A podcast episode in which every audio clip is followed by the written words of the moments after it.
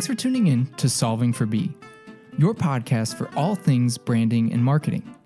This week, our experts break down sustainability reporting and how it can impact your brand. So sit back and enjoy this week's edition of Solving for B.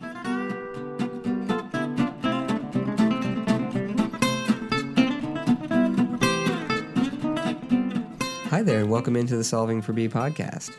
In today's episode, we're going to discuss ESG reporting. So, what is an ESG report and why are they important to your brand? And to help me answer these questions, I'm joined by President and CEO Bo Bodie, What's up, Chris? brand strategist Leslie Rainwater, Hey, Chris. and making her podcast debut, web strategist and guru of digital ESG reports, Leanne Bishop. Hello. Thanks for joining us today, guys. Um, now, let's set the baseline for the episode and start off by defining what exactly is an ESG report. Uh, well, an ESG report is not an annual report. An ESG report is reporting on your environmental data, your social data, um, your economic and governance data. So, uh, best practices, supply chain management, that sort of thing. Um, an ESG report is a little bit more malleable or flexible. I mean, you can report on what you deem worthy of reporting on. It's not like a financial report where you have strict guidelines that you have to adhere to for government regulations or what have you, especially if you're a publicly traded company. I mean, you have a set thing that you do there. Um, so ESG is a little bit more uh, something that you can frame or something that you can make your own. And it's really about what data you have and what you're doing. It, it's all about your business, right? Yeah, and and one of the things you mentioned is you know annual reports have um, these you know standards. You have to show these things legally. You're required to. Uh, there's no legal requirements for these sustainable uh, these ESG reports. Excuse me. Um, but we did uncover that there is a, um, a DSASB, uh, which was founded in 2011, that did put some sort of uh, parameters around what should be covered in um, in ESG reports. Leslie, I, I believe you you know know a little bit more about that. So can you tell us about the SASB and Sure, it's Sustainability Account, Accounting Standards Board. Um, and they did form it in 2011, and they put about 77 different measurements together. And that was just to give a guideline. Um, because right now, when people are doing reporting, they set their own measurements. Um, so they're not as specific, you know, across the board. They figure out what they're going to talk about, and then they um, give the the data to match that versus, you know, having a set metric they have to achieve. Um, then, interestingly, Nasdaq, um, because they're so popular, took the um, what they've done and they've actually put out a guide. They've been working with many, many companies to do that, where they've gotten it down to 30 measurements. Um, but you know, again, trying to help companies because they see that this is coming trend and more and more people are going to do it, and they don't have a good feel for how do I do it. So these are best practices documents. So you've got a couple of different um, bodies that are doing that right now. Well, and you mentioned um, that it feels like you know there's more and more companies, more and more interest in an ESG report. Which I mean, we can talk a little bit about it. it those at one point were called um, responsibility reporting and sustainability reporting, and it seems like ESG is the the current iteration of nomenclature. But it's it's kind of it's kind of the same thing, or is or are there differences?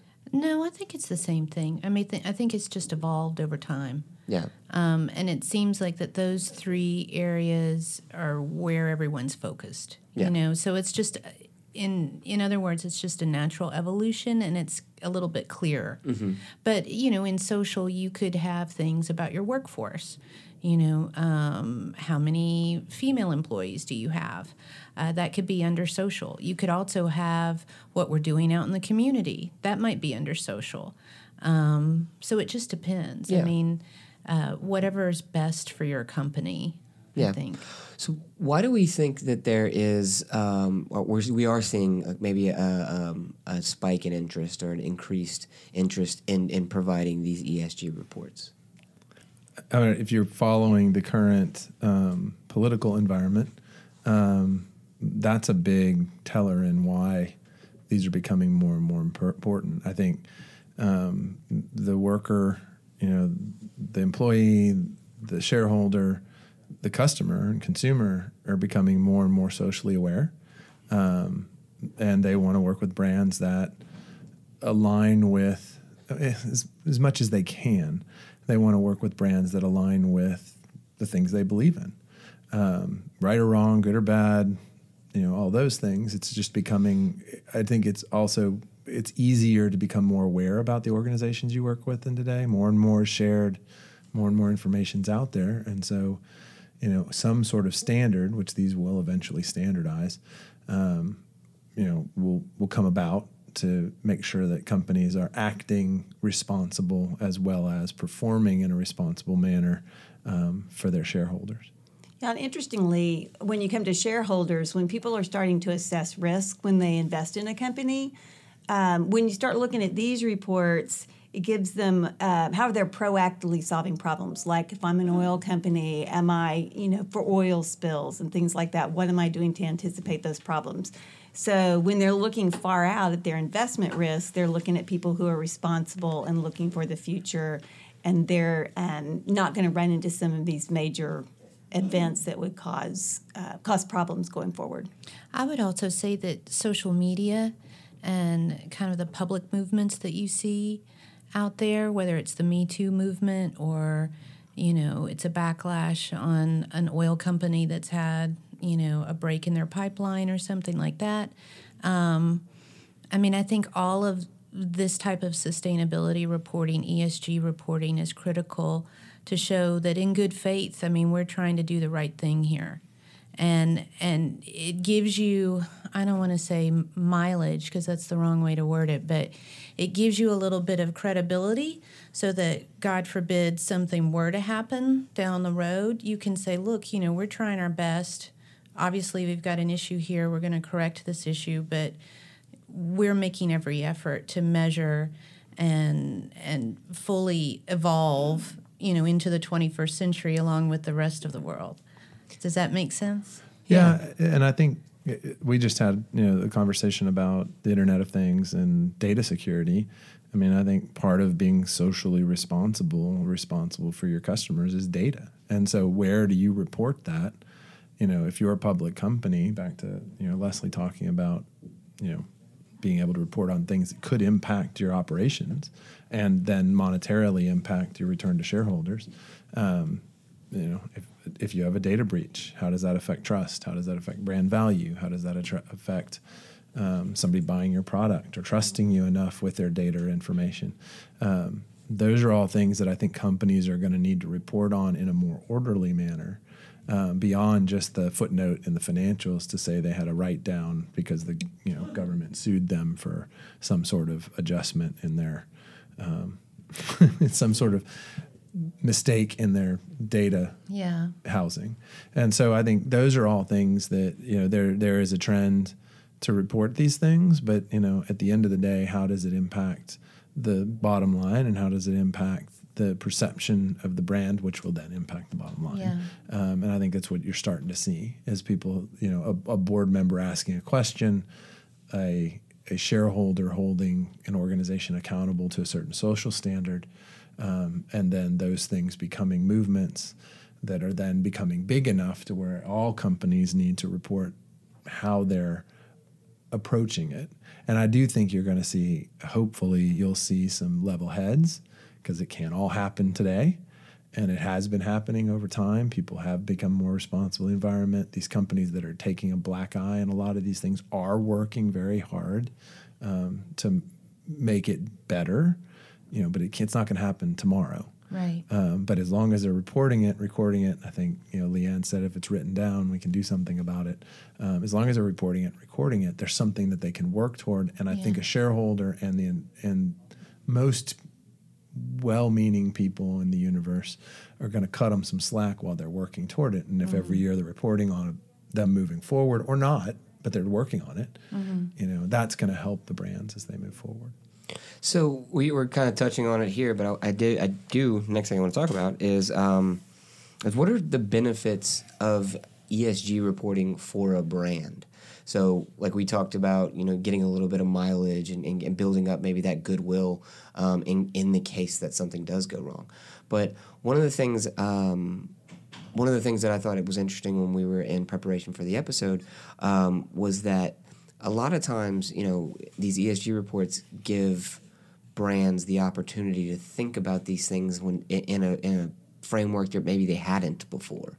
So can we talk a, little bit about you know that as a, as a, as as a benefit, um, and also are there other benefits that maybe uh, beyond the surface level? Um, well, when you talk about like how it impacts the brand, we just did um, a recently a sustainability report for um, a major drilling company, and one of the things that we learned through the fact that they are a performance brand, and it took you know took them a while. Let's get that defined, and then as they began to get into their sustainability, they realized they were very intentional about that, and they were able to um, report on it from a performance standpoint. Everything went to that but it backed into showing that we are a thoughtful, intentional brand and company. We don't just say we are a performance brand, but we have it helps round out the story mm-hmm. of what their brand is. Yeah, and we had one company by Counterpoint that really kind of discovered or or uncovered their brand when they were working on their ESG report because it really made them think, wait a minute, how does you know what story do we tell? What is our quote unquote theme if you will to this? And what do we want to talk about in terms of how it relates to our mission our vision values you know our positioning statement?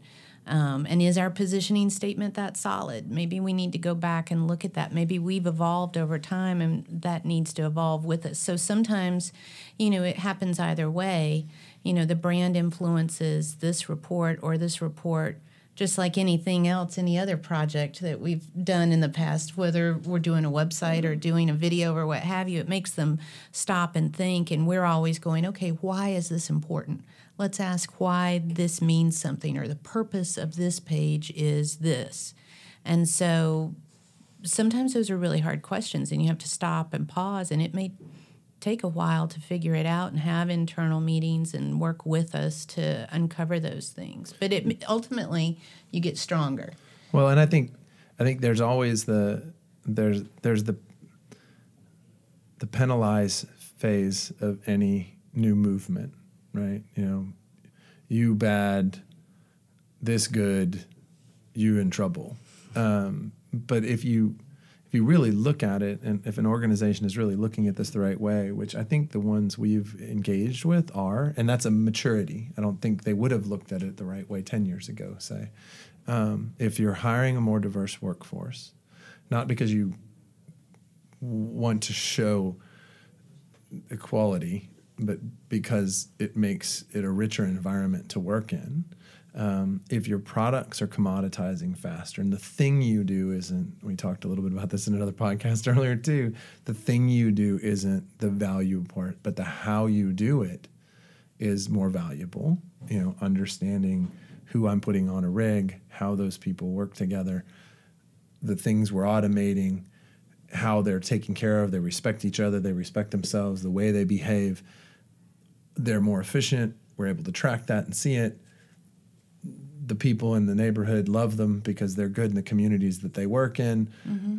When all that stuff starts to work in concert, separate how everybody feels about it and separate, you know, the terms equality or any of that, the business is just better. Yeah. You know, the business should operate better. People are better trained. They're better equipped. They're not mm-hmm. getting as much friction from the things around them. The regulatory body isn't beating them down yeah. because they operate with respect to the things that they need to be operating with. Yeah, maybe to. if you're more sustainable, you've got lower capital. You know, yep. or I mean, you can it, work more efficiently. Yeah, and I think ultimately it makes a a better company, a better human. You know, you know, Chris, I have a 14 year old child.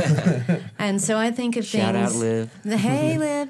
Um, and so I always contemplate things in the mindset of a teenager, right? And I'm trying to establish a well rounded teenager. So I want her to have balance. So whether that's academic efforts or you know, extracurricular efforts or social efforts. I want her to volunteer and be part of the community. I want her to experience some form of, you know, spiritualism, going to church, whatever. So I want to create that balance so that she can draw on those resources later in life, right? And so I think the same is true for a company when you're trying to raise a better company or raise a better kid. You want to have that balance. So you want to be cognizant of what you're doing and the time you know that you allocate for that so to speak so and in this instance maybe it's not time maybe it's effort but i think that if you look at all of these things and you measure all of these things you can ultimately output a better company a better workforce a happier workforce a more cost effective company you know Yeah, and I think one of the things you touched on, you said the word measurement. It, you know, I, I think about that which is measured gets done, right? Right. So i think that's pearson's law isn't it or something like that i can't remember these these these companies, these brands that are undertaking ESG reports, um, the the I guess the the in, intrinsic benefit of it is that you're allowed to then measure yourself against these values that you put forth. So if you say that I want to be a more diverse company, or I want to I want to contribute less to uh, less emissions, or whatever it may be, if you see year after year you're staying the exact same, Yeah. then not only is the public able to hold you to the fire, hold you hold your feet to the fire, then you can you can then see that and hold your own feet to the fire. Yeah, because you know we were um, when we were working on th- with the sustainability report. One of the things that they were looking at was diversity in the workforce. And um, after they started rounding up the information, they were shocked, and they had to report on it. But you know, the gender equality was abysmal. And so they looked at that and they had to go ahead and say, you know, we got this information, we are going to report on it. But then the question became very quickly, how are we going to change this and how are we intentionally going to make sure that next year's report or the report after that is going to be better?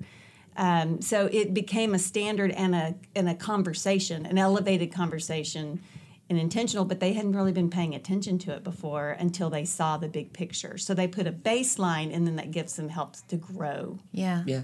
In that case, it's it is a it is literally a tool to help you to help you make sure you stay true to your brand, right? Right. Yeah. It- it's it's again, it's holding your feet to the fire of your brand. If your brand promise is diversity or equality or whatever it may be, and these numbers show up and it's not it's telling a different story, then Right. you're you're not hitting the mark with your brand, right? Right. Well, and I think if you don't, the other side of this, the converse in this, if if you don't believe this is important to your brand, nor or if it isn't, I mean, in some cases, this widget needs to be made by robots, and I need five people to operate my factory floor. Well, going on and on about all the social good you do and all that kind of stuff might be the wrong approach. Yeah. You know, because diversity might be five different people doing you know one job, pressing a button. See, I think I think companies are going to have to be really honest with themselves, and to your point, as they're being honest with themselves, if they see that this matters to the success of their organization, then they need to put a number together and achieve it. Mm-hmm. But they're also going to have to be pretty bold about what doesn't matter. Mm-hmm. You know, because it's it that if, if you're talking about a drilling company, you know, being way too effusive about how environmentally conscious you are might be contrary to your brand because you are using the earth's resources to the benefit of humans um, and for monetary benefit. Um, but if you do it safely and reliably and whatever, so you can't really say that you're saving the environment by doing what you're doing, but you can say that you are doing it as safely and as responsibly as you can. You have to balance the story um, so that it is true to your brand and to what you do.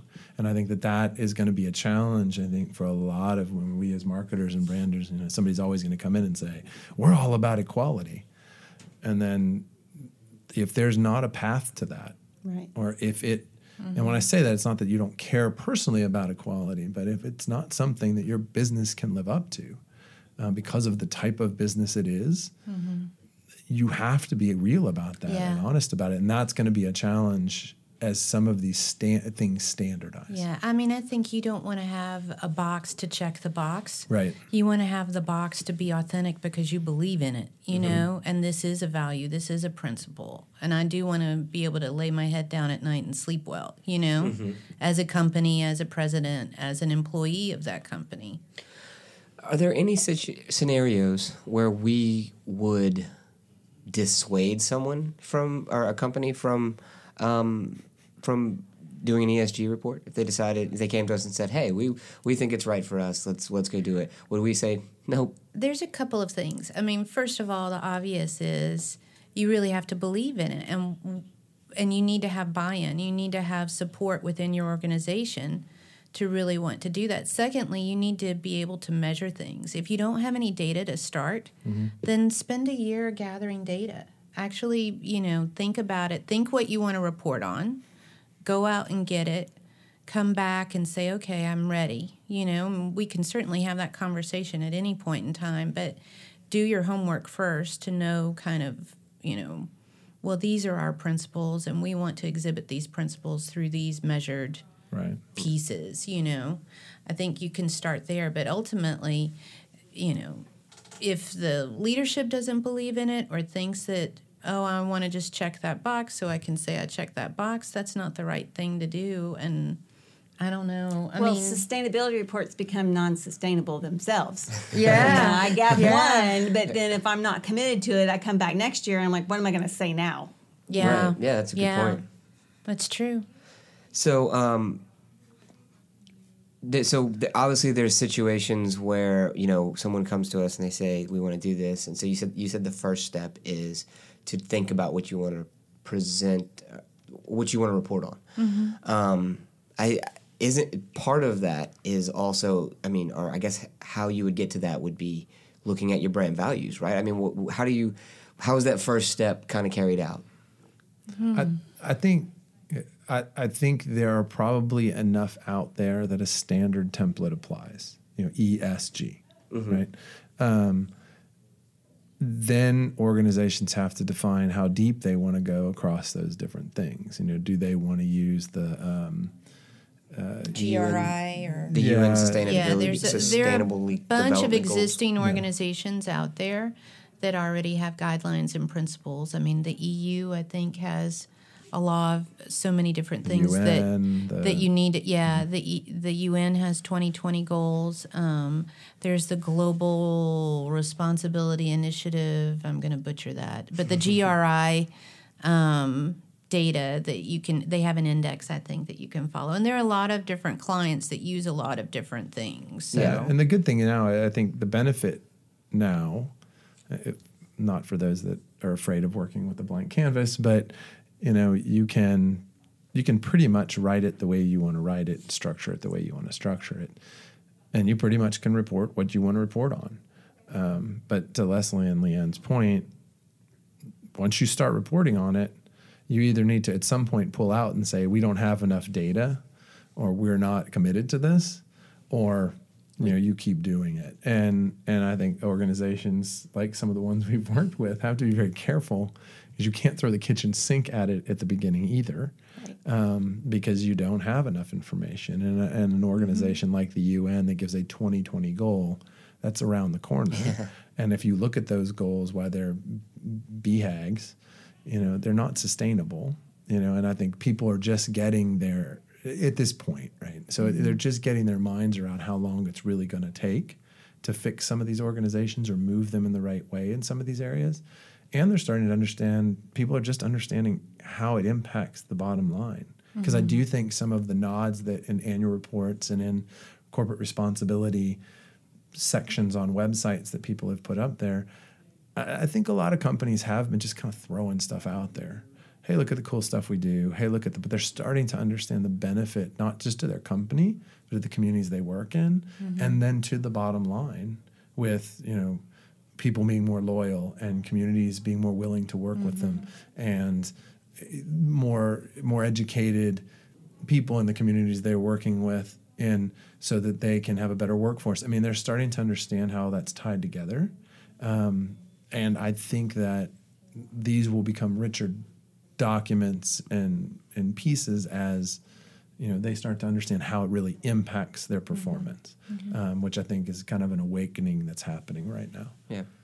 Do you think that in the next, let's say, 10 years, this will be, um, ESG reports will be required? Will they be, or at the very least, expected from the general public? Or is it, I mean, do you, is there going, going to eventually be legislation? I think. Well, uh, not to interrupt No, you, it's okay. um, but in the EU, I think that if you are a public company and you have a certain revenue or you're in the top, you know, 500 or however many employees they, I mean, they have different qualifiers, right? But you're required to report on it. I think eventually that will come uh, to Here the U.S. Oh yeah, um, but I I think that you're doing. There's some things you might be surprised that you're already reporting um, for government regulations that you don't even know that you could leverage for a, a sustainability and ESG report. You know, um, whether it's workforce or safety incidents or you know wastewater management that you need to report on for the EPA or whatever. I think that there are a lot of things out there that you could you could already harvest what you have. You may have some low hanging fruit that you don't know that you have that you could use for an ESG report. I do think, in answer to your question, I think it'll become more standard practice, and people, it's just going to be a given. You know, that as an investor, when I'm looking, I go look for that as well as the financial um, report, and it's it's just like we were laughing about this the other day that you know when websites first came out, companies were like, "Am I going to really do a website? I mean, what's the need? Is this is going to last or whatever?" And then as more and more people got it, then it became standard, right? I mean, that's a little more pervasive than sustainability reports, but it's the same thing that once a trend happens and people realize this is a valuable thing to rate a company by and to, to bring forth, people are just going to start expecting that. Yeah. Yeah. So, um, would we say, is it fair to say that uh, ESG reports uh, can are valuable to every brand? Ooh. I don't like absolutely. Sweeping Yeah, generalizations. yeah, yeah. I don't like. I I think there, I- I think that an organization paying attention strategically, not just because they like it or they feel like it's the right thing to do or somebody's angry about it, but an organization paying attention strategically to the things they're doing in the environment, the things they're do, things they're doing socially, and to the things that they're doing from a governance standpoint. And again, i.e., data security. Um, I think it is imperative. Businesses have gotten so complex when you talk about those different things. Our world's changing, it's gotten smaller. We are a more global, all societies are more global. There's more complexities. And so if you are a if you are a smart executive team, you're thinking about this. That you're reporting on it, that you're measuring it is probably the next best step. That you're reporting on it needs to be very intentional. Do all organizations need to do it? Um, I would say the answer is probably no. Um, that said, regulation can sometimes, is coming from a more conservative person, uh, regulation can sometimes drive change that needs to happen.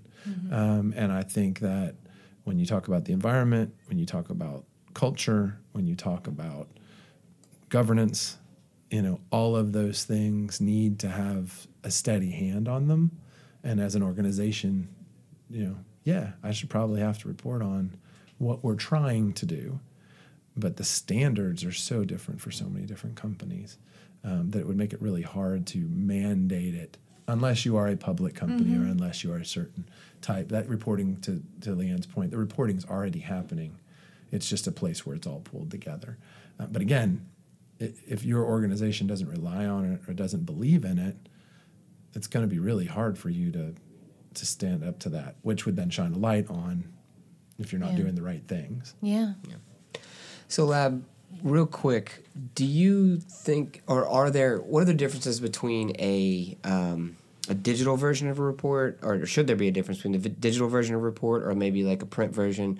I mean, how is there any considerations whenever we're talking about, you know, different sustainability. I mean, I think that it would depend on your target audience and your personas and who's who you're aiming for. Um, you know, typically what we've seen is that we'll have the full report digitally online, and then we'll also have sort of a high level overview. So maybe if you've got, you know, 50, 60 working HTML pages, you may have a 12 page print brochure that highlights, gives you some high level overview of each section. yeah.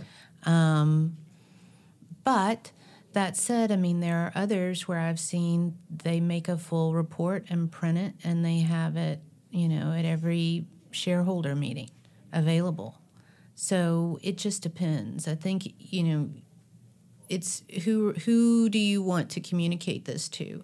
Certainly, you need to have it online, um, and nowadays, I mean, we can make data dynamic. So if you have a change in data uh, and you need to go and update it, you don't have to open up an Illustrator file. You can just update it on your Google spreadsheet, and it you know magically populates on your site. so that's a nice thing. Yeah. Well, and that I think speaks to how, um, what's the right organic this information can be. I mean, maybe the days of, maybe the days of uh, the once a year report, and so maybe the printed piece is a summary that this is where we were at this point.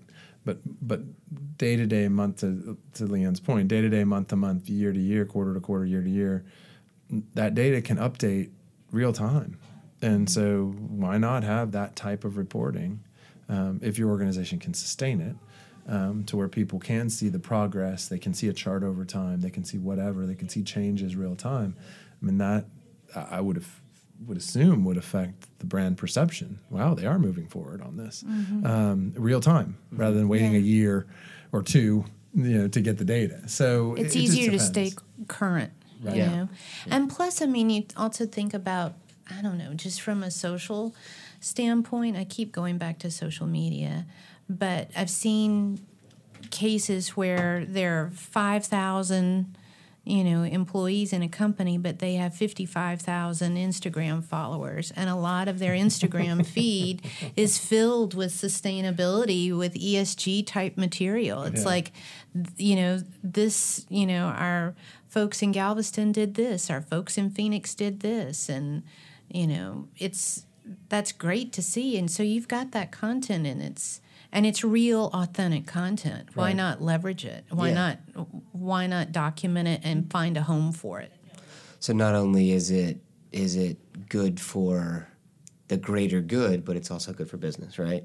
Mm-hmm. So, well, guys, uh, I think we, we about covered it. I, I want to thank you guys for taking the time out today. This was really informative, really helpful. Uh, everybody who's tuned in, I hope you guys found it to be the same. So, uh, thanks, guys, and we'll catch you next time.